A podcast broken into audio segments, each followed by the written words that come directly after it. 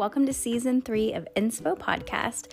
This season, I'm answering your questions. So, any question that I get that I think is valuable and I think that would have helped me when I first started, I'm going to give it all to you. Whether you're listening in your car or listening at home, I hope you enjoy season three of Inspo Podcast with Jenna Cash.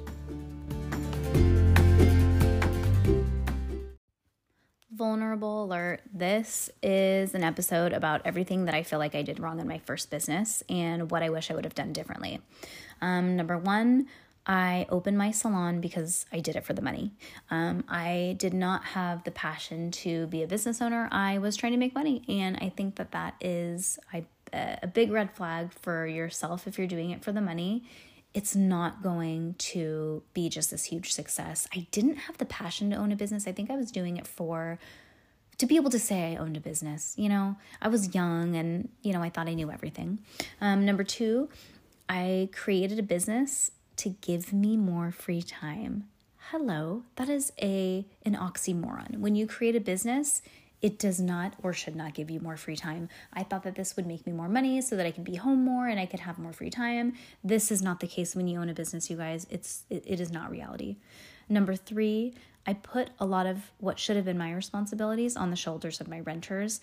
Um, you know, had I said, these are the responsibilities of you as a renter, um, I think that, it, you know, if I had put that in their contract from day one, but, you know, I would add responsibilities and their rent wouldn't go down, or I would ask for more, and it really wasn't their responsibility. And I put a lot of responsibilities on my renters that I shouldn't have, and I had no, um, I had no business doing. Number four, a lack of communication, which I think we can equate to being young and trying to avoid confrontation. Um, communication is huge. If you're not good at confrontation, you should not be a business owner. Um, I still, to this day, I am good at confrontation. I do not like it. I feel like, you know, it just, I when my adrenaline gets escalated, it just ruins my day. Sometimes it ruins many days. And I don't like that type of confrontation. Now I have a business partner, so um, he helps me with a very clear contract, and I have somebody backing me. Um, I wish I would have had somebody backing me too, because the lack of communication would have been so much easier if I had a business partner. Um, number five, too many changes. I was constantly changing things because I was going with the flow. And just because I'm willing to go with the flow doesn't mean everybody else is willing to go with the flow. Most of the time, they want consistency. They want to know they're coming to work. This is how it is. These are the rules. This is what the coffee tastes like. This is what my clients can expect. This is what day we clean.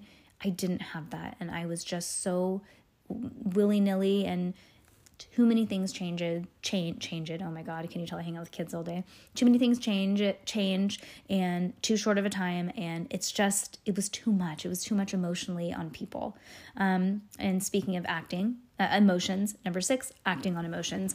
I would act on emotions which is obviously still something that we all you know can do better at but I do think that having been a little bit more mature, I should have waited a little bit longer to open up a salon and acting on emotions wouldn't have burned the bridges that I did. Um, there are many things that I wish that I would have done differently, and unfortunately, I can't go back in time, but huge acting on emotion. Don't do it. Um, number seven, confusing business relationships with something um, for something more.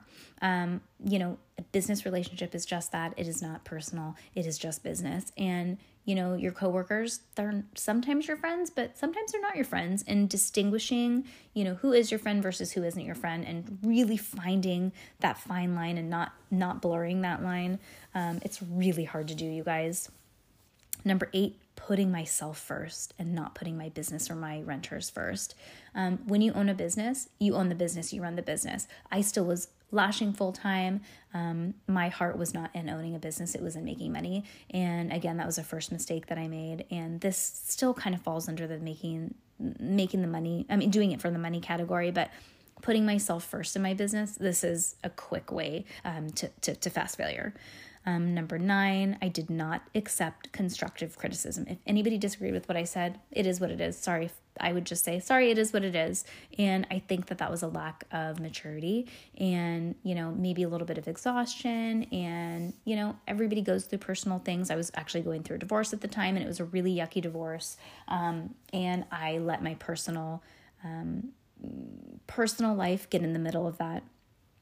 Um, and, and definitely avoided accepting constructive criticism in a positive way.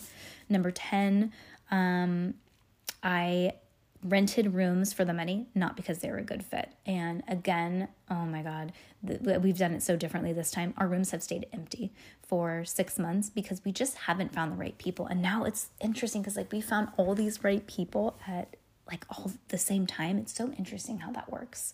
Um, number 10, I would say, um, oh no, I just did number 10. That's it. Oh god. And let me just say i'm sure i've made way more mistakes than that. These were just the biggest ones that i i, I think about a lot. And i think that if i would have done these things differently um, man it would have turned out so much better. I feel like soko lashes would have grown so much quicker and it took me so long to grow it you guys. If i would have had a little bit of direction or a business plan that had soul behind it you know your business is going to grow a lot quicker. And if you can do things out of passion and out of love um, not for the money like i did in the beginning um, man it's it could just propel your business in a completely different trajectory. And that would be just the things that i would have done differently. Um, if you want to open a business just to open up a business just hang tight. There's no shame in renting a room for 10 15 years. Owning a business is not is not what I thought it was going to be. And I think a lot of people can um, agree to that. Um, it is not a shameful thing to not want to own a salon, you guys. And I think a lot of people are in the industry for so long and they're like, okay, I guess I should do this next. No, don't worry about that. If you don't want to be a babysitter or a mediator for the rest of your life, then don't feel bad about not opening up a salon. Just hang tight, enjoy the easy, and um, don't worry about being somewhere where you know that might not be a right fit. I hope that that was helpful for you, and um, maybe you guys can learn a little bit of what not to do because I am a very slow learner and I have learned tons of lessons the hard way so that now I can share those experiences with you guys. Um, I hope you have a wonderful day. As always, DM me on Instagram if you have any questions. I'm the one who answers our Instagram. And if you are a Disney nerd like myself, head to sokolashes.com, go to trainings and hit trainings near you. Hit that Anaheim training. Come and train with us in Anaheim. That training includes your ticket to Disneyland as well as a Lash Booth Collective shirt and sweatshirt. And we're just trying to build our little Lash Disney Community Tribe. So if you want to be a part of that, let us know. And if you're heading to um, Lash Conference and you're going by yourself, send me a DM on Instagram via Soko Lashes or Lash Booth Collective, and I will add you to our solo group. We have a bunch of girls who are going by themselves. So let's group up and make sure nobody feels left out. Um, and yeah, uh, until uh, tomorrow, talk to you later. Have a wonderful evening. Bye.